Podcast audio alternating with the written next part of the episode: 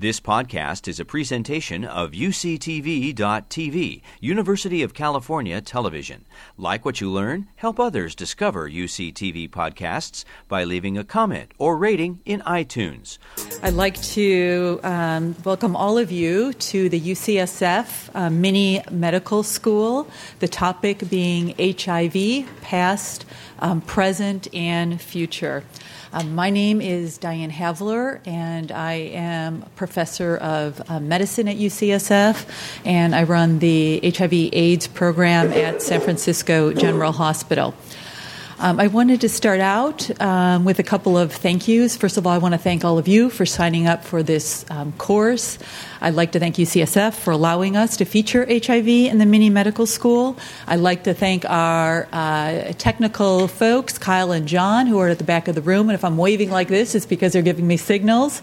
And I'd also like to give start out by giving a big round of applause to the physician who has organized this program, who's going to be our first speaker for this evening, Dr. Monica Gandhi. So a big round of applause for Dr. Gandhi.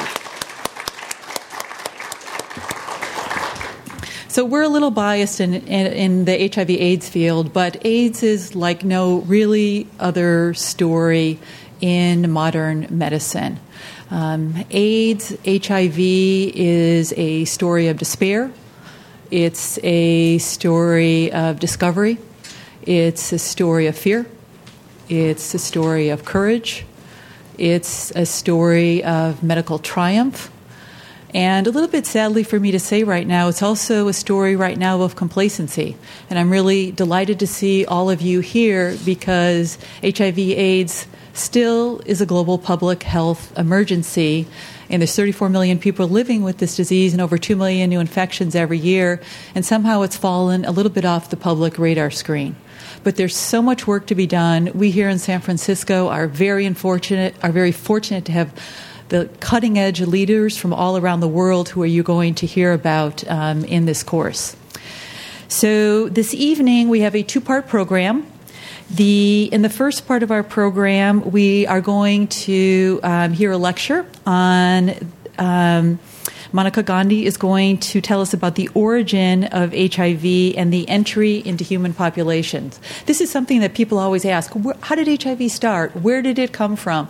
And to be honest, there's lots of myths about that, but our mythbuster, uh, Monica Gandhi, is going to set the record straight this evening. So, one of the goals um, that we have in our mini medical school course that after you leave this evening, you feel like you have a firm understanding of really the origin of HIV.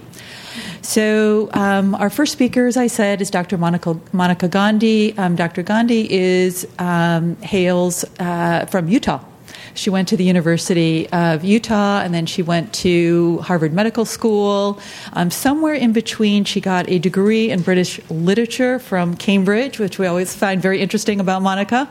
And fortunately, she came over to the West Coast where she specialized in infectious disease and then she uh, has been a faculty in the HIV AIDS division. Interestingly, her brother also works in infectious disease and HIV in the other institution, Harvard. Um, but we have Monica here and and uh, it's it's really a delight. She is truly one of our premier educators in our program, and you'll see why um, when you hear her lecture this evening. So, Monica. Thank you so much for that introduction, and thank you all so much for being here. I look forward to spending the next six weeks with you. Um, so, I want to talk about. Um, where HIV could have entered human populations and when. And um, we think we have a good idea of this, but, um, but I think this often generates a lot of questions, so I look forward to those at the end.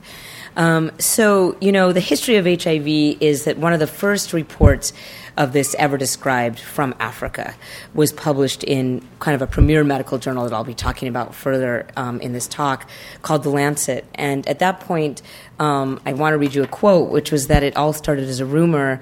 Then we found out we were, we were dealing with a disease then we realized that it was an epidemic, and now we have accepted it as a tragedy. And that was the chief epidemiologist in Kampala, Uganda, speaking in 1992. And the description of the disease at the time, uh, because people were so wasted from it, was called slim disease. The first reports in this country, and we're going to have a lot more on this history later in the course, but the first reports um, of this epidemic that was called uh, AIDS uh, were in the what's called the MMWR, one of our um, journals um, around surveillance in this country. And these were both published in June, and then one follow up in July. And these are well known to us. Um, we uh, commemorated uh, a couple years ago the 30 year anniversary of these two reports, and one described an outbreak of pneumocystis pneumonia among uh, gay men in LA. And then the second described um, in other cities around the country, um, Kaposi sarcoma, another infection associated with advanced AIDS. Um, and these were the first reports in this country, and thus the first um, clinical reports um, of, of this cluster.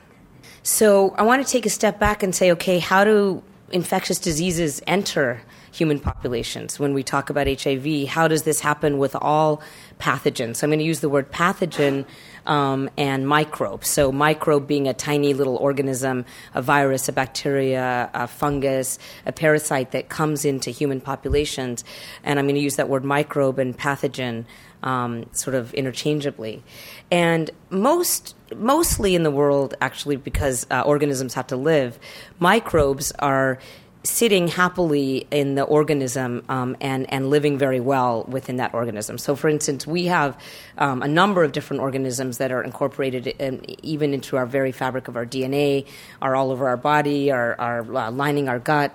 And most microbes live in harmony with their hosts. And in fact, there's um, well known examples of commensal relationships. This is an example of a crab in a coral, and they live very happily together, and the crab eats the mucus that's secreted off the coral and all the detritus that comes into the coral, and then the crab protects the coral from predators. So, this is an example of a commensal relationship.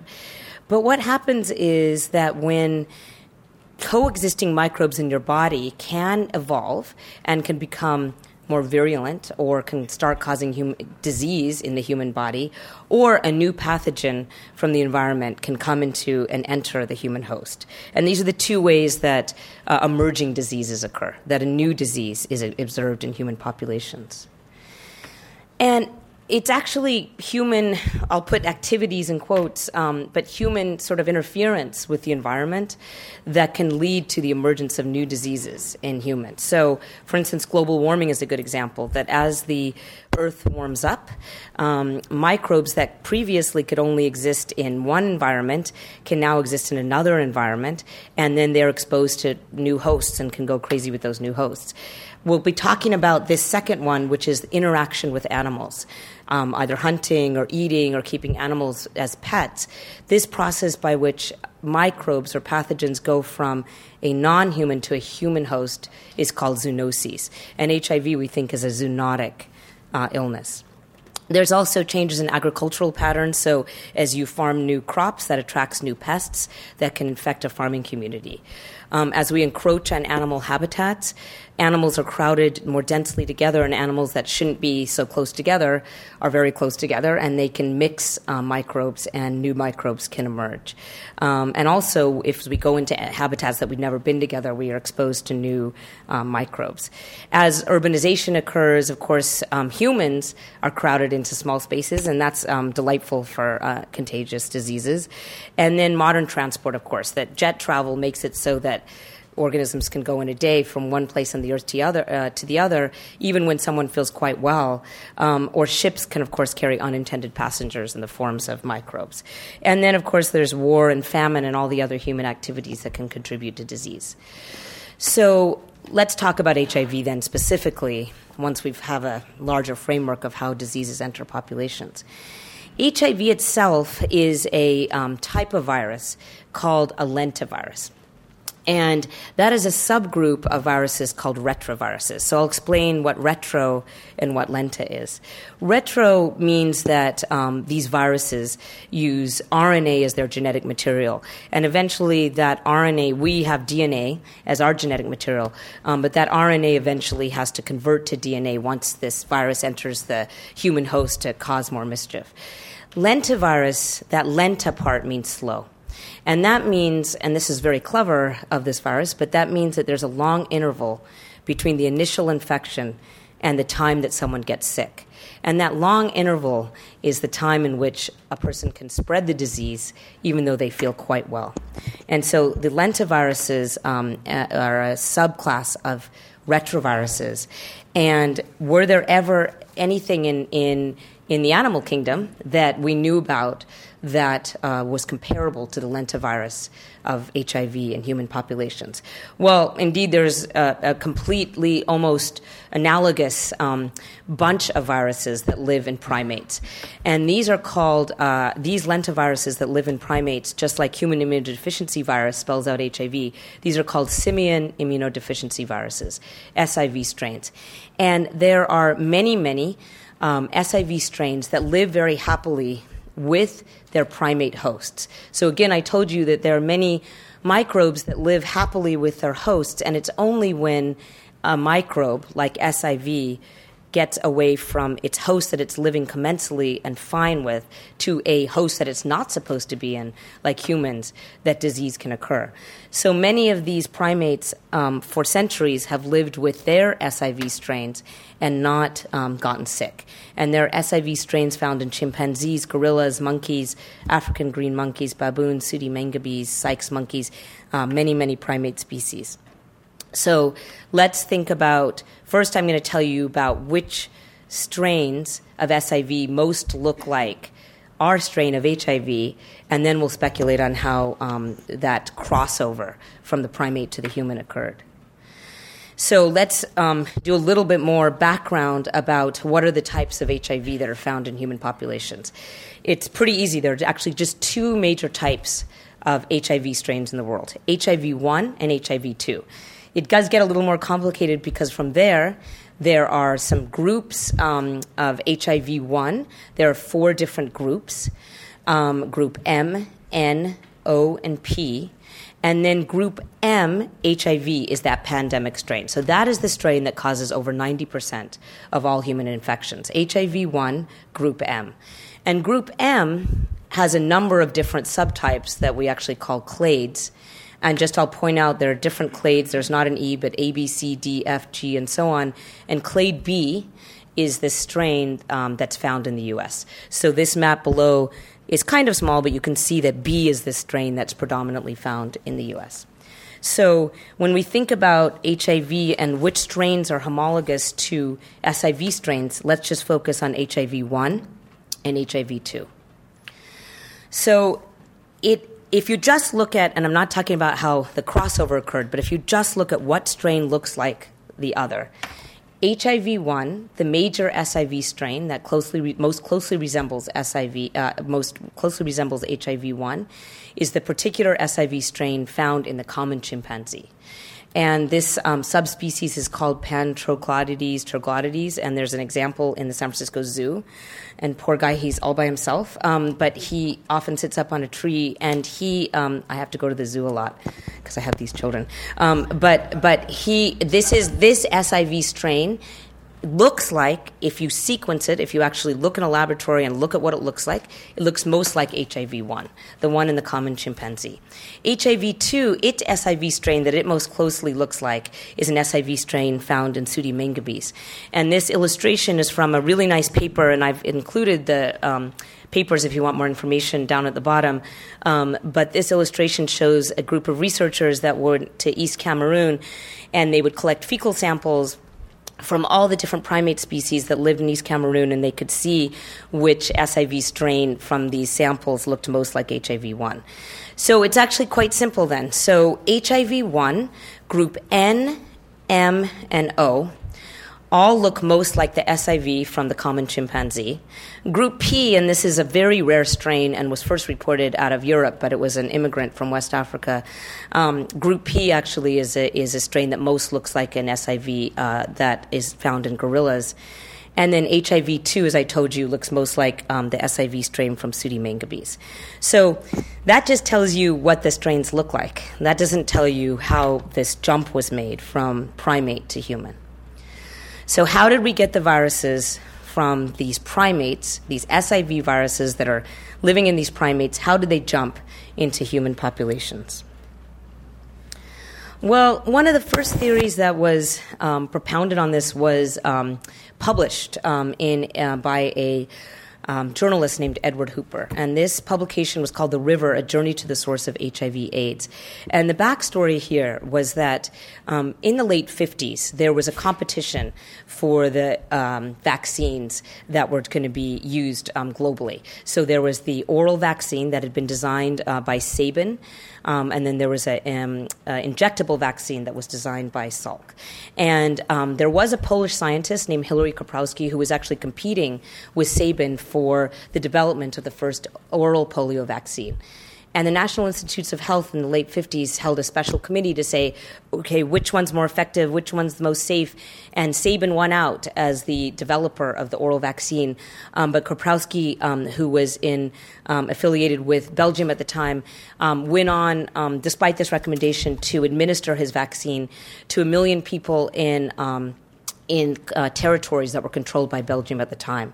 So um, at the time, this was called the Belgian Congo, now called the Democratic Republic of Congo, Rwanda, and Burundi. And so a, million or more of these uh, oral vaccines were given. And um, the theory was, and this theory was uh, propounded by Edward Hooper and then actually published um, uh, by the Rolling Stone, which gave it um, a magazine, which gave it some popularity, um, was that Koprowski was responsible for this. Um, the, I'm sorry that these slides are cut off. A lot of them are, but um, there was a lot of reasons why this theory didn't actually hold up. Um, one is that the culture medium that Koprowski used to make these oral vaccines actually were not um, in cells from chimpanzees, and we again know that HIV-1M is most closely related to chimpanzee cells. They were um, using African green kidney monkey cells. Two, and I'm going to talk about that, the timing didn't fit. Of 1957 uh, to 1960 was the time that he was administering these vaccines. It didn't fit for later on when, when we think that HIV entered human populations. So Koprowski sued Rolling Stones for defamation, and he got a dollar in um, damages. So, what was that crossover event? And I would make a request um, that these slides are cut off by the way they're formatted. But if you guys are okay with it, I'm just going to proceed. Um, but there are going to be a lot of cutoffs here. But what was the what was the crossover event? You know, the most common prevailing theory, and I'm going to give a little bit more evidence about this, is that um, is that um, the possibility of crossover was frequent contact between humans and non-human primates that really occurred um, at the beginning of the 20th century, sort of late in the 19th century, and that was through the medium of the bushmeat trade.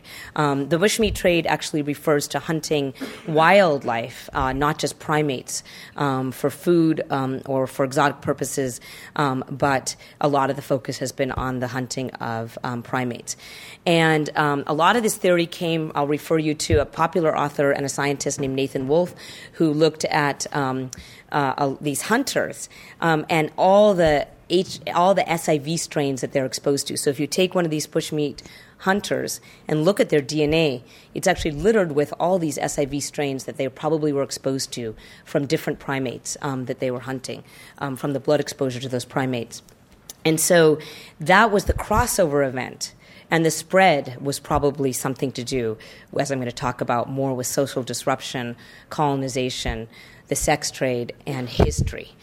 Um, so this is an example of a, a, nice article that summarizes the bushmeat market and um, this unappetizing um, look at the bushmeat market in West and Central Africa, with again not just primates.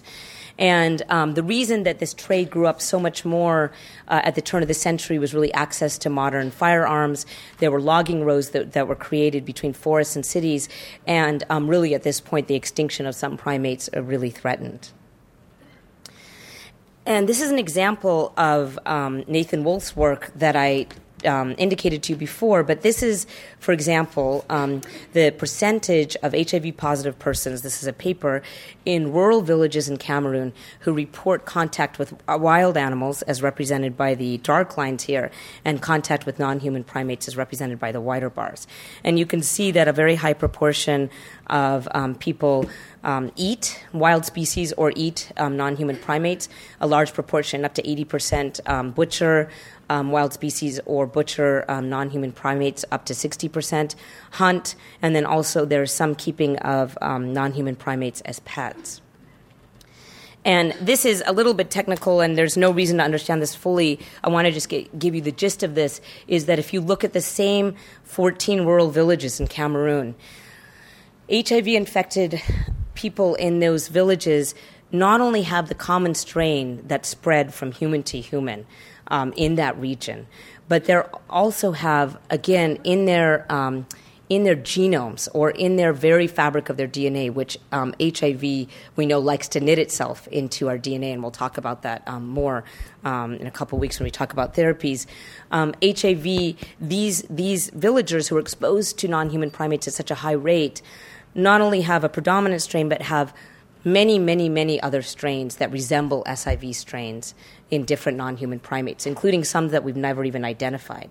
Um, so the message is really that HIV genetic diversity is commonplace in villages with frequent contact with non human primates. And this is at this point, at this point, the prevailing theory of how HIV um, crossed over. So the next question then becomes when did HIV cross over? When did it get to human populations? And I told you that the first description in the United States was in the uh, MMWR on June 5th, 1981. Um, there hadn't been previous reports from the region of origin. If we think the region of origin is namely uh, specifically West Africa, there had not been previous to 1981 outbreaks of diseases that we usually um, think are associated with having advanced immunodeficiency. But this is difficult to describe in an area where there may be a number of other competing diseases and tropical diseases and, and a number of other outbreaks of other things. Um, and so that may not be um, the focus. There was a case report um, that created quite a bit of controversy um, that was published in, again, one of these um, big medical journals called The Lancet in 1959 of a 25 year old man in uh, the UK who was a naval seaman. Um, and he came in severely emaciated. They used these sorts of terms in 1959, so remorseless, uh, anal lesion, um, an ulcer eating into his upper lip, which is illustrated here. And the post mortem in 1959, this case report revealed in his lungs pneumocystis um, and cytomegalovirus, two uh, a virus and a fungi that are uh, um, that are associated with. Um, HIV or advanced immunodeficiency.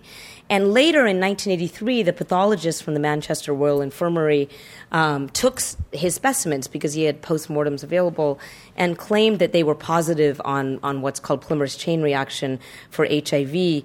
And that created a lot of controversy um, because uh, they didn't report their methods well and um, and they wouldn't release any of his specimens for anyone to verify that. So that's still um, very very debatable. And Edward Hooper, the same writer who gave us the river, did call publicly for an apology to the family and his fiance um, for this report. So a lot of these are cut off, but um, I but I wanna um, I wanna to to go to the next um, idea of where we got this idea of when HIV could have entered human populations. Well, the only way to truly know is to have in time human specimens. So if we had um, uh, human specimens from West Africa from the 1800s, then we could understand if HIV had been present in human populations in the 1800s. But there are no human specimens. They're not plasma specimens, they're not lymph node specimens, they're not tissue samples sitting around from which you can identify HIV that go back very far. Um, some of the oldest known stored specimens from Africa uh, were 1,200 plasma specimens that were stored at the University of Washington in Seattle that had been collected in 1959 um, from uh, what was uh, then called the Belgian Congo, now called, of course, the Democratic Republic of Congo, in the city of Kinshasa. Um, Leopoldville at the time. And uh, these specimens had been, collected for an entirely different purpose. They'd been collected for um, uh, to look at the relationship um, between um, something called G6PD deficiency and the development of malaria. But they went back to those specimens collected in 1959 and analyzed all of 1,213 for HIV. And HIV was found in one patient in 1959. And this Zaire 59 strain, then it was thus called, was intensively studied. And, um, uh, and essentially, the way that they could study the Zaire 59 strain is a couple of ways. They could look at it, sequence it, and say how much it differed from the chimpanzee SIV strain, which we think HIV 1 came from. And then also you could look at ZR, Zaire 59 and say how much did it differ from the modern HIV strains that were in human populations at the time of this um, paper, which was in the year 2000. And, and you you can see by the illustration that Zaire 59 is there, and it closely resembled some of the strains that we find, uh, clades that we find in human populations, B, D, and F. And they did these kind of complex, what's called phylogenetic analysis, and said, you know, Zaire 59 is so close to BDNF, it probably could not have entered human populations much uh, much before this 1959. And so the estimated date at this point, as of 2000, when this paper was published, in your slides, the full slide will be published, um, at this point we thought HIV entered human populations around 1930. And then another specimen was found. Because again, that's really the only way to know when HIV was in human populations. And a lymph node was found from an adult female who had um, lymphoma in Kinshasa. Um, and it was embedded in paraffin and this was found from 1960, and this strain, she, she had HIV, and this strain was called DRC60. So they thought, okay, DRC60 is going to look a lot like Zaire 59 because SIV crossed over into humans around 1930. This is now 1960. It had about 30 years um, to evolve in the human host, so it shouldn't look too. They shouldn't look too different from each other. And then 1960 to the year 2008, which is when DRC60 was found, um, we know that evolution occurs at a certain um, rate in the human host. So we thought that, that this would just verify the hypothesis. But in fact, DRC 60 actually looked a lot different than Zaire 59. And they were different enough that it looked like there was probably, probably a longer time for HIV to be evolving and growing and mutating in the human host. And so the estimate from this new sample that was found is that it looked like the ancestor of HIV 1M crossed into human populations, probably around the turn of the 20th century. Anywhere between 1884 and 1924 is their estimate, and 1908 was their median. So that's when they think, uh, by this latest data, that HIV entered human populations. And then everything that occurred from there was history was West African history, was the history of colonization and a social disruption of what um, Western countries did in, in West Africa. Um, that disrupted West Africa so uh, much to create um, uh, the growth of this disease. So, if we think that HIV entered around the turn of the century, if you look at now a map of Western Africa at the time, there was no city in the region, no city in the region at the time that had a population before 1910 of greater than 10,000 people enter colonization, enter Belgium, enter um, all that was happening in the setting of uh, colonialism, including um, the uh, establishment of the sex trade and, um, and, and, creation of larger cities and, uh, and, um, and cities in which um, trade was occurring. And so at that point, um, once uh, colonization, uh, uh, colonialism occurred in Africa, cities became larger and by the second half of the uh, of the night of the 20th century, you can see that populations were growing in size. And by about 1960, Kinshasa had reached uh, greater than 100,000 in population. So the idea here was that it's possible that HIV was percolating in human populations around the turn of the century and the first half of the 20th century relatively undetected. There were people were far apart. Uh, there was not big cities. There was not people crowded together, and importantly, there wasn't a sex trade uh, that was established by um, uh, by colonists who uh, came and established this. And so, um, and so, probably what happened was it was the superimposition of that history on top of a low grade percolating um, uh, virus in the community that led to the spread of HIV. And uh, I will refer you to this article because it's a nice article if you want to sort of understand all of this. Um, this was published again in The Lancet in 2011. But um, if you look at the chimpanzee on the right, again, we think that the pan troglodytes, troglodytes strain passed over into human populations in the 1900s. Um, the gorilla strain, um, which was uh, group P, probably passed over in the 1920s.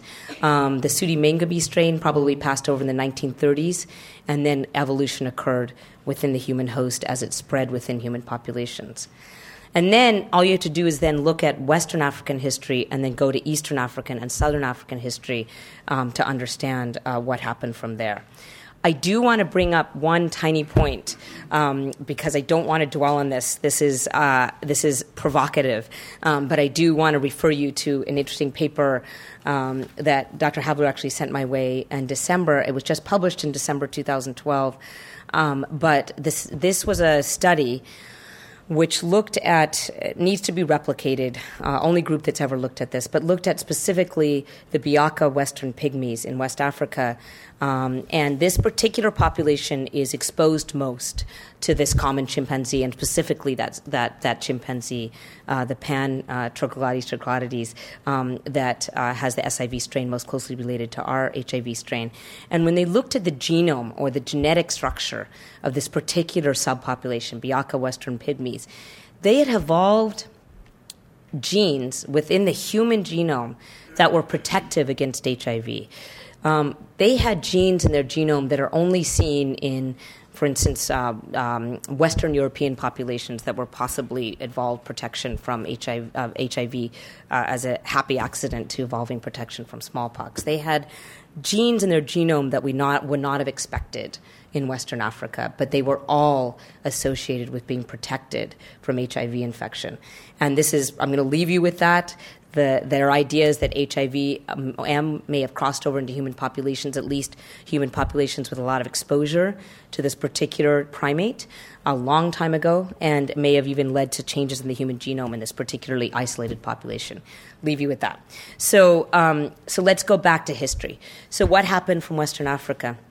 So, um, if I if we think that um, that I told you that Kinshasa started uh, essentially burgeoned in around 1960 to a large population size, there was still long distances between cities in Western Africa, difficulty in travel. Um, there was insecurity and, and, violence at the time um, as as as colonialism was being fought, and um, but what needed to happen for this virus to spread successfully was that it was carried from Western to Eastern Africa, probably in the 70s. And at that point, the spread was rapid.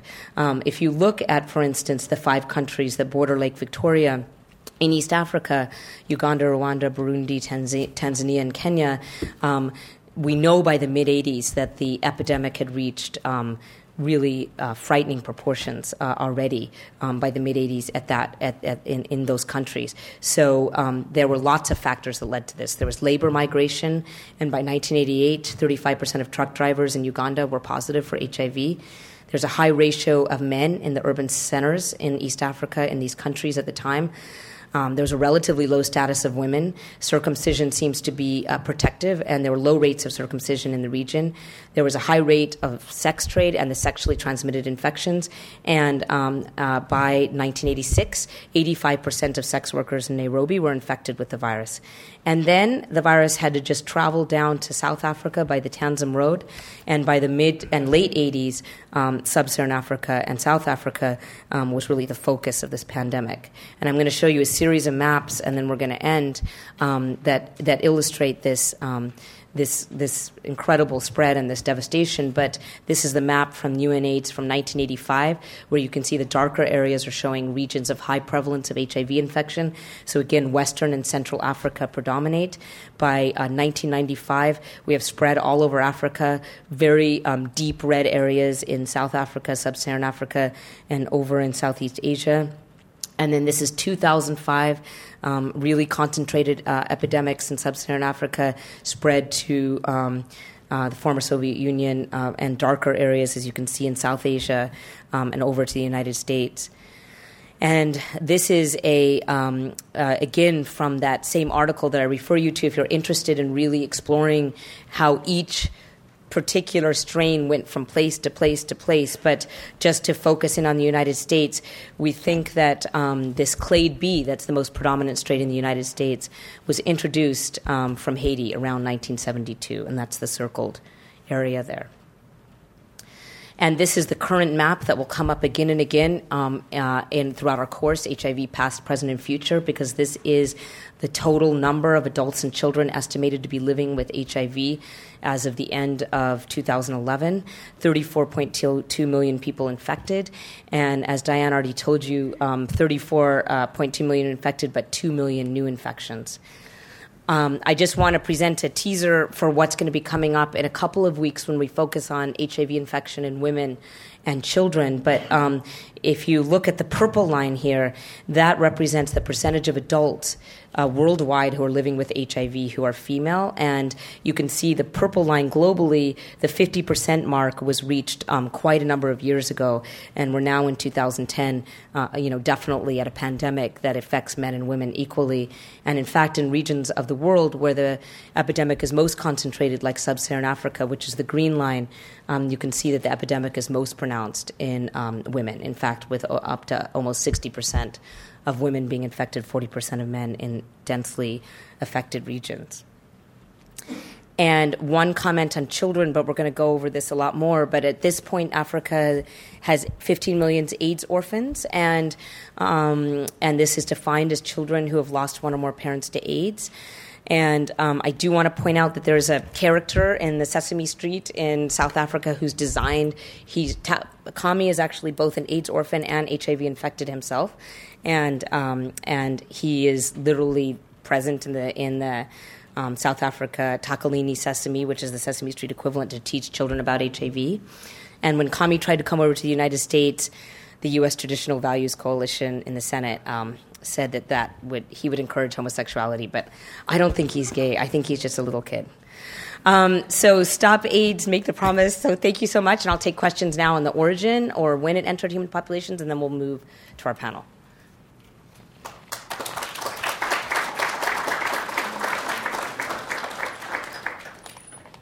And please introduce yourself if you're okay with that when you ask a question. So, the spread of the question was that the spread of HIV did it start from the 1970s? So, um, the theory is that it entered human populations way before that, probably around um, the early uh, 1900s. But that in 1970s is when cities, and so that he, that HIV was probably sitting there in human populations at a low rate in West Africa and Central Africa. Um, without causing major outbreaks, um, it was really the the theory of history superimposed on top of the crossover is that it was when cities developed that were large and concentrated in the setting of urbanization, in the setting of social disruption that occurred with colonization, and in the setting of, a, an, of a, the establishment of a sex trade where HIV could be spread sexually, that HIV started to spread more quickly. And that, at least in history, um, if you look at Western Africa and specifically at the Belgian Congo at the time, what it was called, um, uh, that mainly occurred in the 60s and the 70s.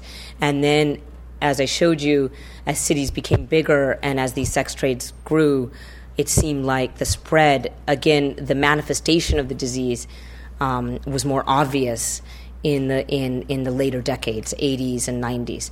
But no, we think that HIV probably started and came into humans earlier, but it was it required a certain population density to manifest. Yeah, sorry, I should have. Yes, yes, I should have explained this better. What this means, what this is indicating, of all HIV infected people in a country, the percentage who are female seem to be 57%, and the percentage are male in that region would be 43%. So, of that 30% who are actually infected, this is the breakdown by sex. So, not of the entire population, right? Right, but but of the HIV infected now in this country, we're at about, um, and again, this is this is limited by our surveillance in this country. Um, but in this country right now, of all the people who are infected in the United States, there's about 26 percent of them are female. So it really depends on the setting. So um, I quoted you from 1986 that 85% of sex workers in Nairobi were infected, but there have been major um, strides in prevention uh, in in sex workers in a number of different. Uh, countries in Africa, and, and there have been great strides in India, for example. So those overall percentages have come down. Um, if anyone has an exact percentage in Nairobi at this point among sex workers, I'd welcome input from any of the faculty. But I don't know where we are right now, but it, it, it couldn't have gotten worse than 85%. And with prevention efforts, it's probably much better than that. And one important uh, point about that is, is there are regions where there's what's called generalized epidemics and what's called concentrated epidemics. So there are places in the world where we think HIV just seems to be in specific high risk groups.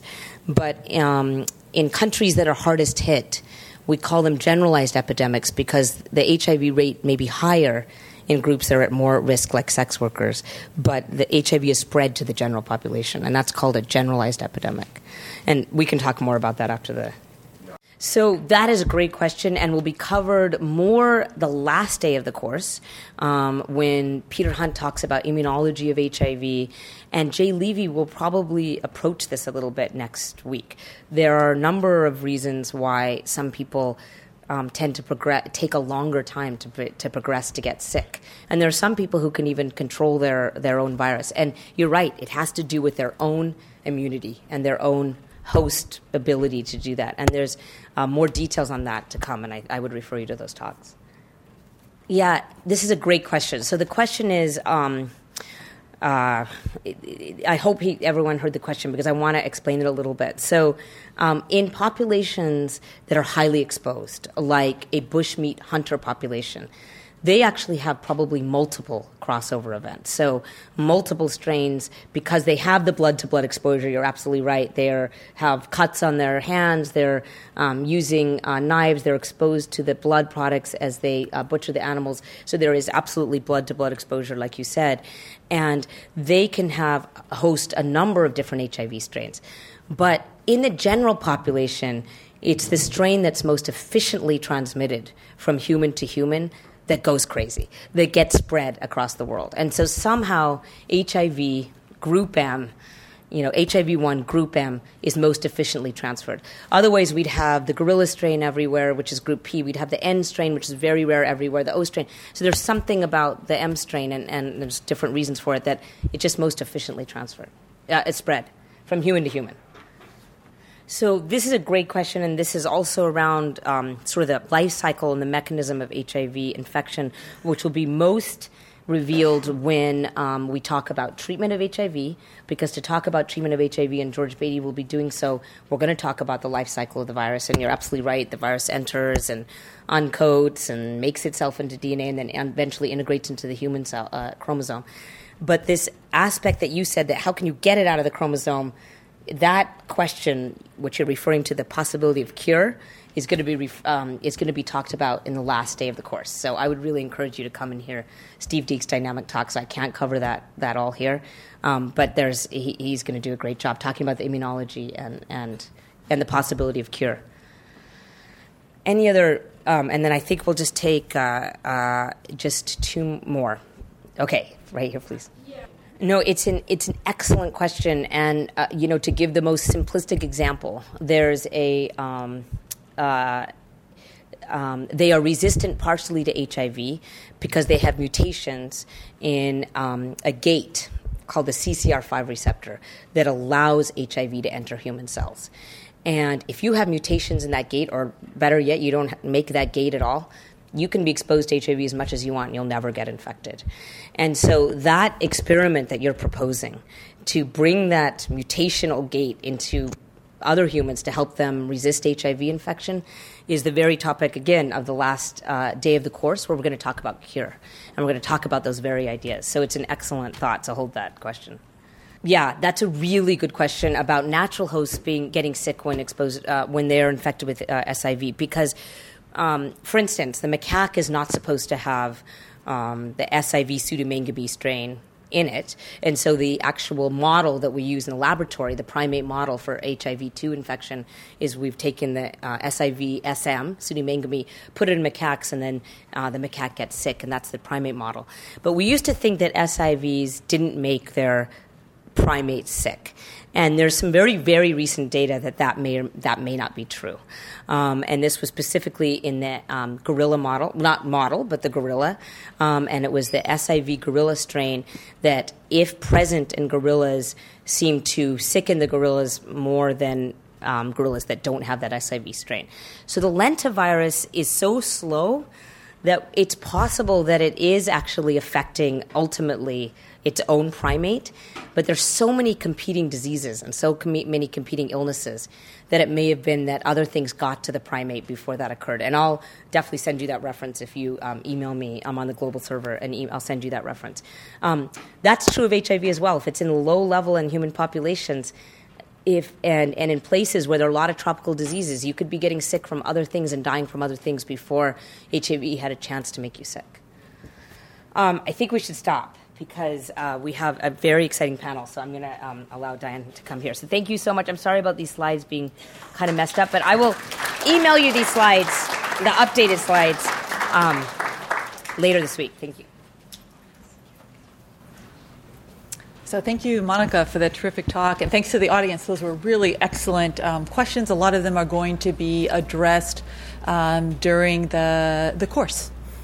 So now we're going to talk about the the history of the AIDS epidemic, and I don't think any community is ever quite ready for an epidemic, and that was certainly the case in San Francisco in the, the early 1980s when um, HIV uh, appeared apparently precipitously. Um, I think the city was on the the, the heels of the, the, the Harvey Milk assassination and the George Moscone. Um, there was a lot of uh, bursts of sexual freedom, and there was a whole confluence of events that happened um, that allowed HIV really to just um, erupt, particularly in the MSM community in our city. Um, I would refer you, in terms of the early years of the HIV epidemic, to a book which is called And the Band Played On by Randy Shilts. Um, in fact, I was thinking at the end of the course, I've always got extra copies of this. Maybe we'll raffle off a copy for those of you who make it to the end of the course. It's really great reading, and it goes into the very um, early days of the HIV epidemic, particularly Los Angeles, New York, and San Francisco.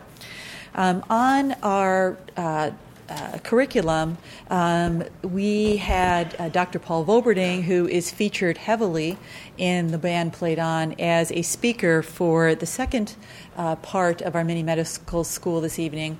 Um, Dr. Volberding sends his regrets, and he was unfortunately unable to attend um, this evening. However, in his place, and I hope you will not be disappointed, um, we were all thinking, well, what is the best way for us to convey? The history of the HIV epidemic here in our own city, and that's by asking people to talk about who were here and who were experiencing um, the epidemic. So, what we have done is we're going now to move to a panel discussion, and I'd like to invite the panelists to come up to the table. And for this segment of the course, um, what we'll do is I'll ask the um, panelists a couple of questions and then um, uh, Dr. Hare is going to give us a brief overview of the epidemiology currently in San Francisco, and then we will open it up to a um, panel discussion. So, I am going to let the panelists really share with you their story, um, and they will uh, individually be introduced um, as I ask them questions as opposed to going through a lengthy introduction. So, um, I'm going to start um, with asking a question to our um, first panelist, Mr. Um, uh, Lou uh, Grosso. One of the things that we do in medical school and in medical education is we invite um, patients to talk about their disease and their disease experience. And I have colleagues who work in various different fields, and they say, you know, how did you guys make so much progress in AIDS, and how did things go so quickly? And frankly, it's never been quickly enough for us. But I can tell you the key secret ingredient is the community. And we in San Francisco have had a community of people affected with this disease. We would never have made as much progress that we've made. And one of the individuals who really, to me, is emblematic of giving their time, talking to people about HIV, being a, a really true crusader is Mr. Um, Lou Grosso. And I'd like everyone really to give Lou a round of applause for joining with us this evening.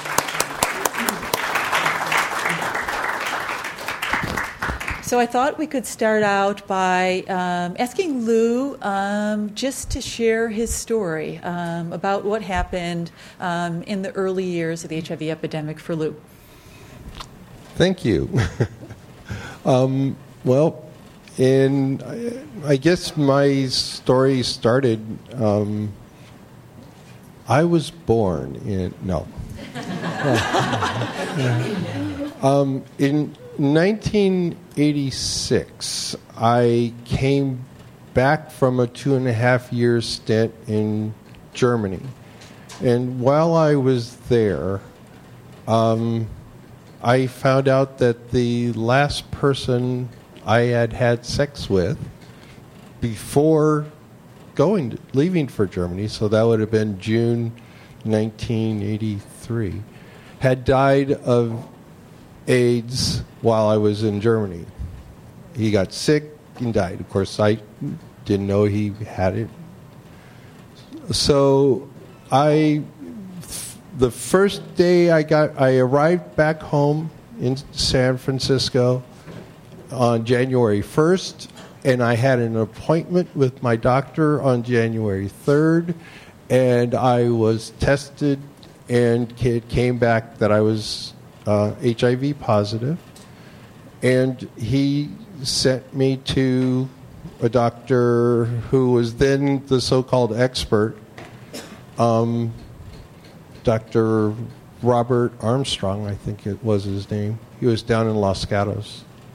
And um, uh, he determined that my T cells were really low. They were like around 200 or so.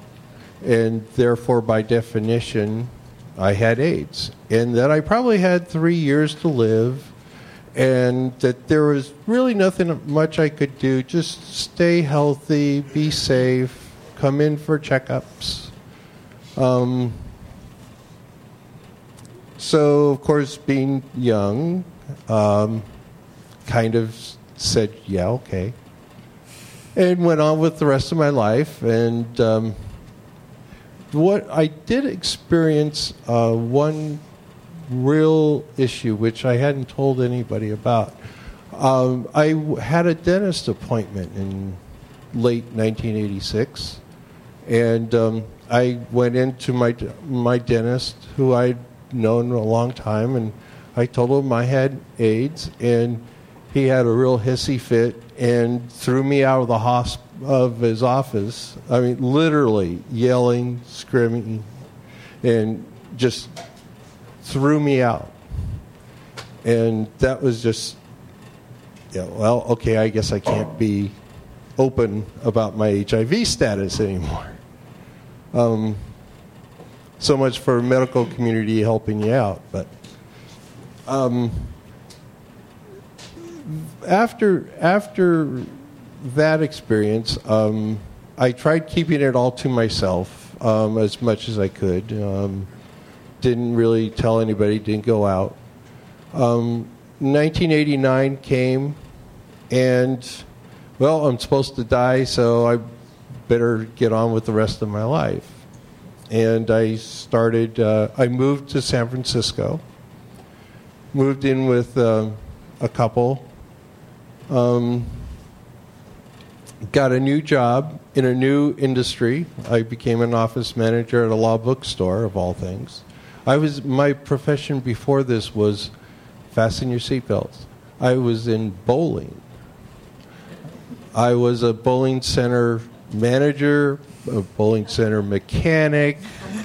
I taught bowling. I yeah, anything to do with bowling. So I moved to the city and got a job as an office manager at a law bookstore, and um, start a new beginning because I, my life was supposed to end. So new beginnings.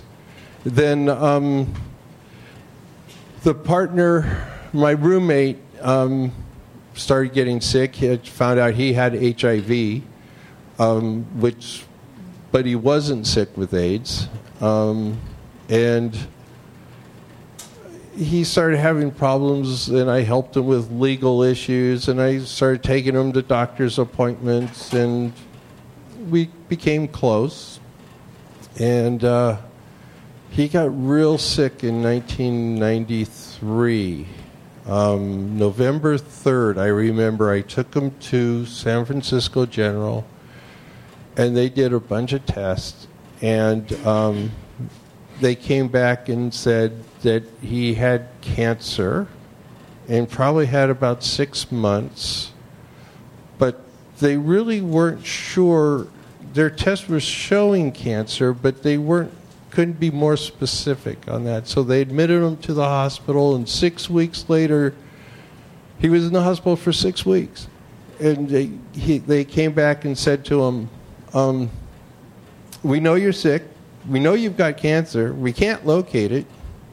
We don't know where it is. Um, so we're going to say you have AIDS. It was the the you just fell through the, all the slots and the, we can't figure it out. So you must have AIDS. And they sent us over to Ward 86 at San Francisco General, the outpatient clinic, and got in touch with the terrific doctor, Dr. Donald Abrams, and um, who was also he was an AIDS doctor and an oncologist, and we got it all figured out. And he did have cancer. He had Dan had KS in his colon. He had no markings of KS anywhere on his body. It was all in his colon. And um, uh, I fell in love with with um, Donald Abrams, and he became my doctor too. And um, uh, Dan died in June, and um, uh, June of '94. And uh, Donald and I, I was his patient for many, many years until 2004, and that's when I met Brad. And Brad became my doctor. Um, and when I, I was exposed to HIV, like I, I, it could have been as early as 1979, or as late as that June 1983 date. Um, uh, my the medicine I took. Um, I, at one point in 1989, I started taking AZT. It I didn't have any problems with the meds at all. I, it didn't affect me. I didn't get sick from them. There was no side effects. Um, it did nothing for me as far as my numbers stayed the same.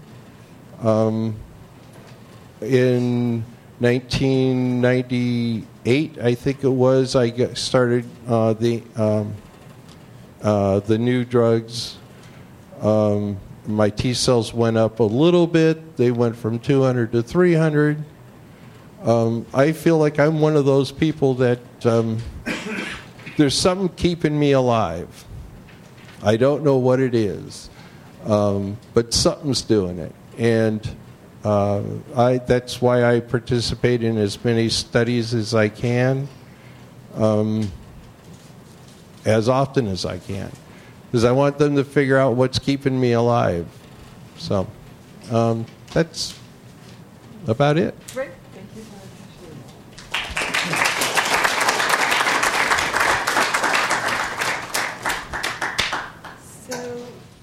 Our next panelist is um, Dion Jones, who is a nurse who was raised in France, um, did Peace Corps in Togo, and then made her way to San Francisco.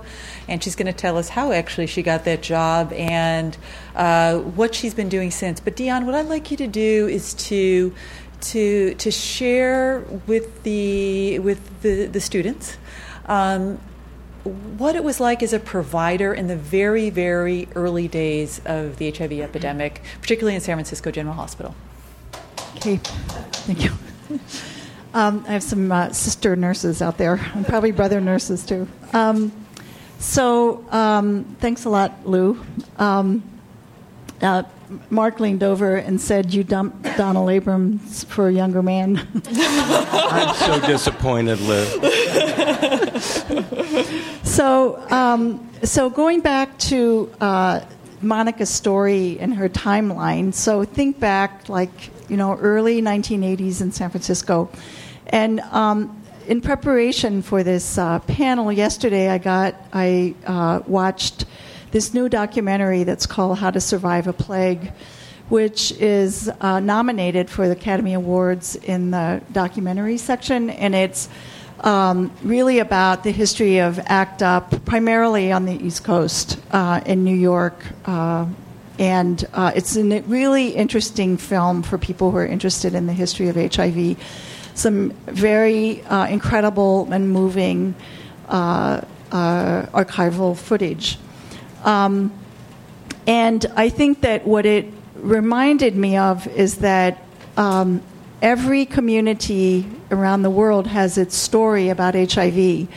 And we have our story here in San Francisco. And we've hosted at San Francisco General many visitors from all over the world that we've collaborated with on research projects and, um, and, and travel back and forth. And they always, I always ask them, I, I tend to be the person to have to do the um, uh, who are our patients and why is our HIV epidemic so different here in San Francisco than it is in Tanzania or South Africa or China or Japan.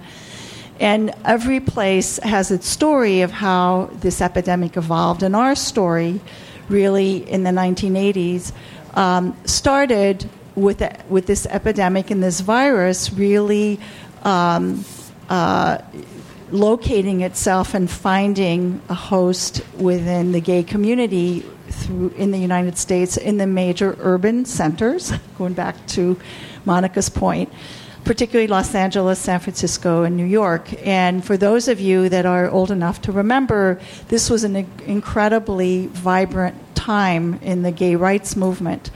Coming after 30 years of a really growing and maturing civil rights movement that started uh, in the African American community in the 1950s and then got picked up in the women's rights movement.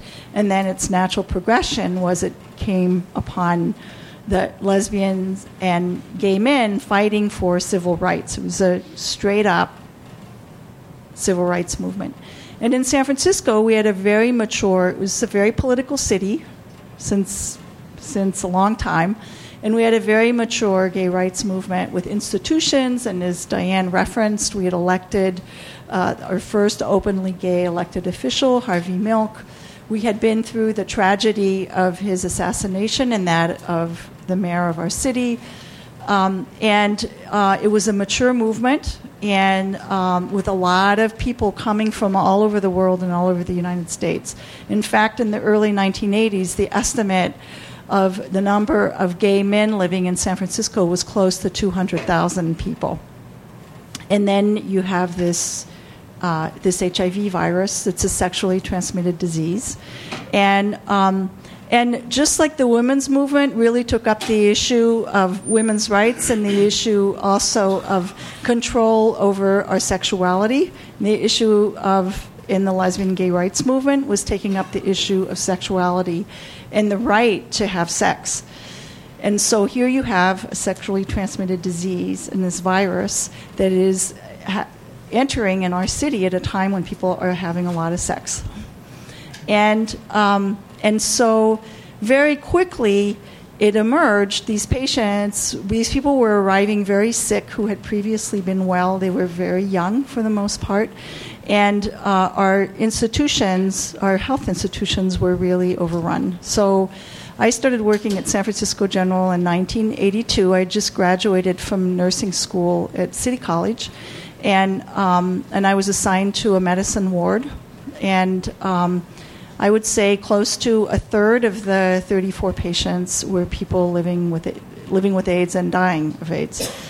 So back in those days, HIV disease was uh, a combination of uh, ex- caring for extremely ill patients, sort of intensive care nursing, and also caring for people who are dying. And so you had this two things that you were holding uh, at the same time of trying to keep people alive who are extremely sick, and at the same time caring for people as they're dying, and really learning how to do that with a population where you're not expecting to be having to do end of life care with a 21 year old or a 22 year old who just found out three months ago that they had this thing called AIDS, which back in those days we didn't even know what caused it. So by 1982, we knew we, we knew what AIDS was. AIDS was defined. We weren't calling it gay related immune deficiency anymore. We knew most likely that it was a sexually transmitted disease and also bloodborne, meaning we had to protect our blood supply and we had to understand how drug use was facilitating um, the transmission of this virus. But we still didn't know what caused it. And um, in the city, really, and this is one of the wonderful things about this uh, documentary, The How to Survive a Plague, is that at that point in time, you had these major building blocks of a city. So you needed the science, and you needed the medicine, and you needed the policy people, and particularly the public health policy people, and you needed the politicians, you needed the healthcare workers and most importantly, what we had, as Diane referred to, is really what we had was this community of activists, some of whom were infected, many who were not, who were at the table demanding that the services be provided and that we figure out how to do this, how to do it right, and how to do it well. And I think that that was what was so unique in, in a place like San Francisco that, that we could do that. And many mistakes were made, and there were many, many hard discussions where weighing the public health on the civil rights issues, for example, the whole issue of closure of the bathhouses. These are extremely complicated issues. We face comparable issues today. and and the whole city was really involved and engaged in this. And our physicians and nurses who were by day taking care of patients were at meetings at night with ACT UP or at the Health Commission or at public forums trying to answer the questions about what is going on. And, um, and I think that that's one of the things that in San Francisco you have to really appreciate is that um, the strength of a response is really in direct proportion of the strength of the institutions. And so one of the, the unique things in San Francisco is that people in San Francisco support their public health department. They do it every time a ballot measure is on the ballot to rebuild Laguna Honda Hospital or rebuild San Francisco General, where they're essentially voting against their financial self interest. We're agreeing to tax ourselves because we believe these institutions are really important. We believe in the strength of community organizations, and we also had to figure out how to have these conversations at the table where scientists, some of whom you're going to hear from in this course, are for the first time sitting across the table with patients and having to have these conversations about how to take care of this illness, how to do it right, and how to do it well. And, um, you know, for me, when I came to, to San Francisco General in 1982, my goal in life was to become a midwife. So here I am 30 years later. and and I found myself, you know, after the first 10 years of like, okay, how did I go from wanting to be a nurse taking care of women giving birth to being a nurse where I'm primarily taking care of men who are dying.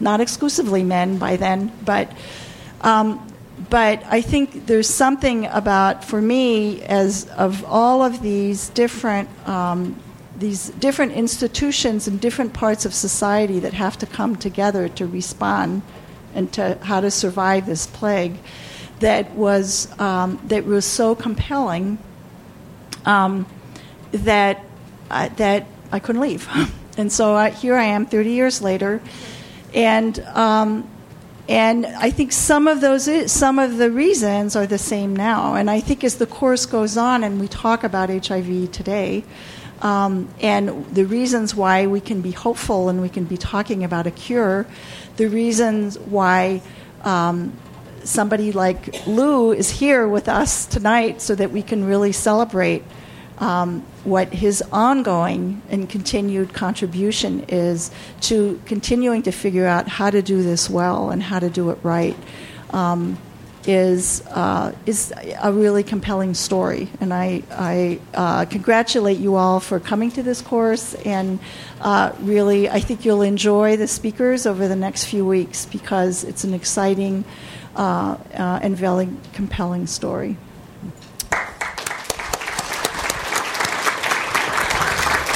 Um thank you, Dion. You really uh, want to thank you personally for all you've done in the epidemic, and you make the nursing profession proud. Uh, Dion is a frequent speaker in NPR. She thought she's often interviewed just about our clinic and what's happening there, and uh, which has been really wonderful to have her. Our next um, panelist um, I wanted to ask to comment is Dr. Mark Jacobson. Dr. Jacobson is a professor at UCSF uh, an AIDS expert on our faculty who's been working in the epidemic and will share with you from the very beginning. Mark, I was. I think we've heard a lot of positive and aspirational things that we've done in San Francisco as a city, but myself being a provider going through these early dark days, can you comment a little bit on your experience, but also what it was like. And Lou alluded this to a little bit when we were trying to get care for our patients early on. Often, what a challenge it was when within our own profession, where people allegedly had a commitment to care, sometimes that we had to overcome some obstacles. Um, I'm. So, so when, yeah, you can talk about your, your early years, and for example, when we would try to get procedures done and things like that, some of the challenges that we had. Um, well, I, th- I think at the beginning, it, I mean, I graduated from medical school here in 1981, just before those um, articles that Monica showed, uh, that CDC published. and people had no idea what was going on, and um, the, the way that doctors handled it was a full court press.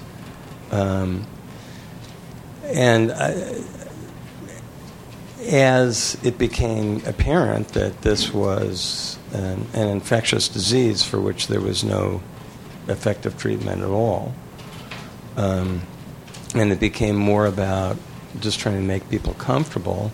And when it became apparent that people who took care of these patients were potentially at risk themselves from, with exposure to blood and doing procedures, uh, that's when um, a lot of people pulled back. Not so much in the Bay Area as other parts of this country. We're very fortunate here. Um, but um, it, it happened here. Um, and in fact, I remember um, I, I, I, finished medical school, I, I, did a residency, I went to UCLA for two years to study infectious diseases, and then I came back and I was hired in 1986 on the faculty here. And when I was hired here, um, there was an orthopedist there was the, actually the head of orthopedics at San Francisco General Hospital was a woman who absolutely refused to take care of or operate on people who had HIV. And yes, it was a woman. Yes, Lorraine Day. Um, is Lorraine here tonight? no, she's there. oh, I mean, not good, she said, but, uh, but um, and and things got very polarized. Uh, there were surgeons were at much greater risk, right? Because they were more likely to cut themselves than than we were. We were sticking needles in people and sticking ourselves, especially when we were inexperienced. When I was an, an intern in 1981, I took care of a the first patient in the hospital I was training at who had pneumocystis and uh, very, very sick in the ICU, uh, requiring dialysis and on a ventilator. And either every other day for like three or four weeks, I had to put uh, either a catheter in a deep vein in the neck or else um, a tube into his abdomen because we didn't have hemodialysis. It was a different kind of dialysis. And covered um, with fluids. And, and I was an intern and I was clumsy and I made mistakes little mistakes, but uh, sometimes cut myself. Um, and, and that kind of fear grew once we understood, everybody understood that this was a virus. I mean, at that point, that was 1981, people had no idea what this was. But um, um, so there was, there was a lot of um, fear and pushback. Uh, there were um, a couple of health providers who, um, one in particular, not, not here, but Uh, I, I, I, won't forget this. This was a, a, very young cardiologist at Hopkins who, um, who was, while he was in training, he had stuck himself a deep needle stick, um, and he had small children, and he died. And just before he died, he um, wrote a long, very moving essay about his experience that was published in the New England Journal, and it was, it was pretty devastating. Um, I don't know if that addresses the question. No, no, no. Just wanted to share um, experiences. So I want to come back just a little bit this way because I want to get back to the audience. Dion, um, we think of uh, HIV as being an MSM disease in San Francisco. What's the first memory of a woman that you took care of infected with HIV? Um, so pretty early on, I, I, think there's there were a couple of like myths around the storyline of like um, one of them was that initially it was a disease only of middle class white gay men, and then somewhere along the way it became a disease of poor people. And the same true is the myth around women.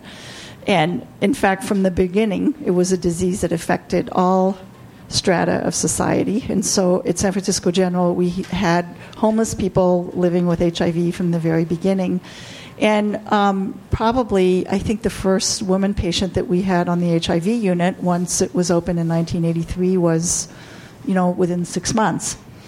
And um, it was a very um, uh, I think it was very shocking for people. I mean, logically, by then we sort of knew why women could be at risk, and we knew that women had been infected, and there were cases in other places of the world. But then when it occurred, it, it was very shocking. And I actually remember having a fight with Randy Shilts, who at the time was a, a reporter with the Chronicle. And as you can imagine, you know, we, as, as nurses and doctors, that we had to learn how to deal with the press which was not part of our training in nursing school or medical school, but it was an ongoing thing.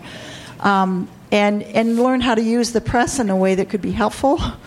But oftentimes that also meant having to protect our patients and their privacy. And Randy Shilts was absolutely bound and determined that he was going to come in and interview this woman.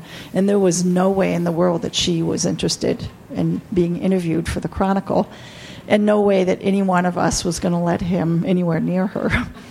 and um, it was a very, I think, um, I think what ended up happening very early on, and I think a lot of the work that Monica's doing now was really happened. Uh, the beginning of it happened in those days. Is that that women started to find each other. and support groups were created for women living with HIV.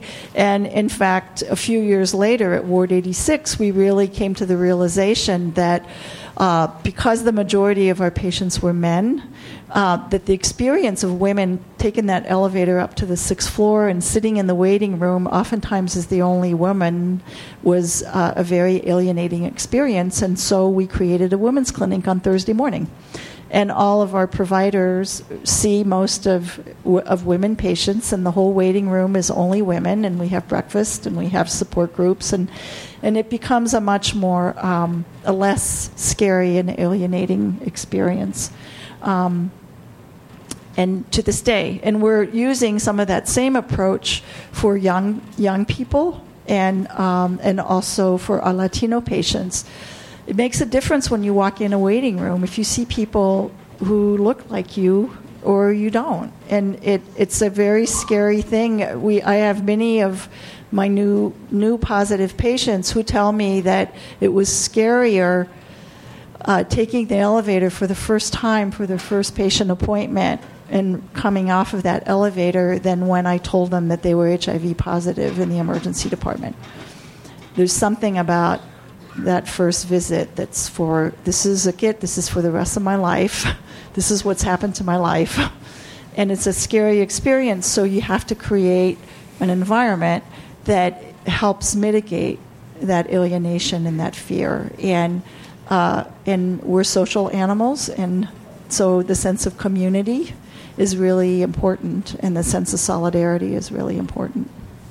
Great, thank you very much. Um, I have so many more things I want to ask the panelists, but I also want the audience to have a chance to ask questions. What we're going to do now is I'm going to ask the panelists to go back to the to their seats. Dr. Hare, our clinic director at Ward 86, we take care of over 3,000 patients, is going to uh, give us a quick run through on the HIV epidemiology in San Francisco, and then we'll wrap it up with questions from the audience. All right, thank you all for sticking it out. Um, I'm going to try to keep my remarks short, but I do want to give uh, my role this evening is to give you um, a bit of uh, perspective on what HIV is like uh, in San Francisco. So we've heard a bit about some of the, the global numbers, and I think to me, um, you know, every epidemic is ultimately local. Um, and understanding what happens in San Francisco is really important to how we take care of the people in San Francisco. Um, and these numbers are um, uh, I, I, think really are part of what makes San Francisco unique. Um, but perspective wise, uh, uh, there's a new infection of HIV today every 12 seconds in the world, every nine minutes in the United States, and every day in San Francisco. So we are in 2011. Um, these are, I'm sorry, it doesn't project all that well, but these are just some of the numbers um, so in San Francisco, uh, to date, there have been over 35,000 infections and over 19,000 people have died in San Francisco um, of HIV. Currently, we estimate somewhere between 15 and 18,000 people in our city live infected with HIV. And um, we're fortunate that the number of new cases has been going down in San Francisco due to a number of different factors um, great testing strategies, uh, linkage of patients to care, getting people on treatment, and making their virus undetectable through treatment, which we now know is a very, very um, effective tool to prevent spread of HIV. So now we have about 392 new infections every year. And I just put, uh, for comparison, the numbers in California, the US, and the world. It's um, kind of um, almost incomprehensible to think of the origins that Monica outlined for us um, of those isolated transmissions from uh, monkeys to humans, and now thinking that over 72 million people have been infected um, in the last hundred years. Um, and some numbers that I think are really still quite staggering for people to understand. These are um, current statistics in San Francisco. If you look at the gay male population in San Francisco, one out of four men, gay men in San Francisco, is HIV positive. Um, and that number for men who live in the Castro is greater than 50 percent. Um, the highest rates of new infections in our city is among transgendered uh, injection drug users who are uh, infected at a rate of 6% per year. Um, just staggering numbers for the rates of new infections. Uh, this slide uh, is a graph from a, a, a well cited New England Journal article, um, really, that was titled AIDS in America Forgotten but Not Gone which looks, uh, the bars in the left are uh, prevalence rates, or the rates of uh, infections in populations in the United States, looking at certain isolated, uh, uh, uh, both globally, the United States at the far left, and certain isolated populations, and comparing those to Africa. We all hear so much in the news about AIDS in Africa, and looking at the prevalence rates um, in some of these populations, specific populations in the United States, how they compare to Africa, and how they compare almost shockingly um, equivalently.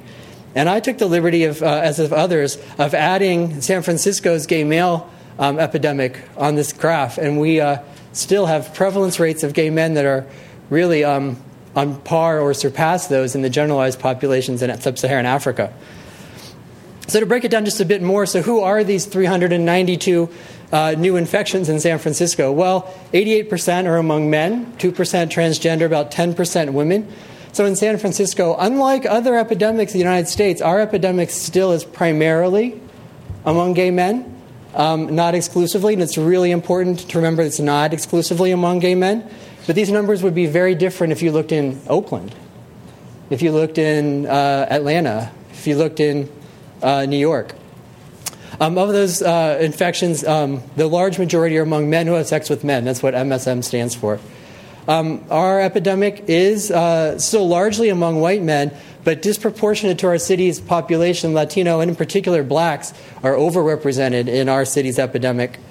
Um, and interestingly, we talk about the aging of the HIV epidemic, one of the new frontiers of HIV.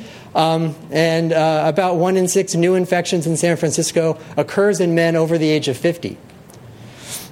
Um, we also will hear more about AIDS in children, but it's a, a, testament to our prevention efforts in the city that there's not been a case of HIV in a newborn since 2005.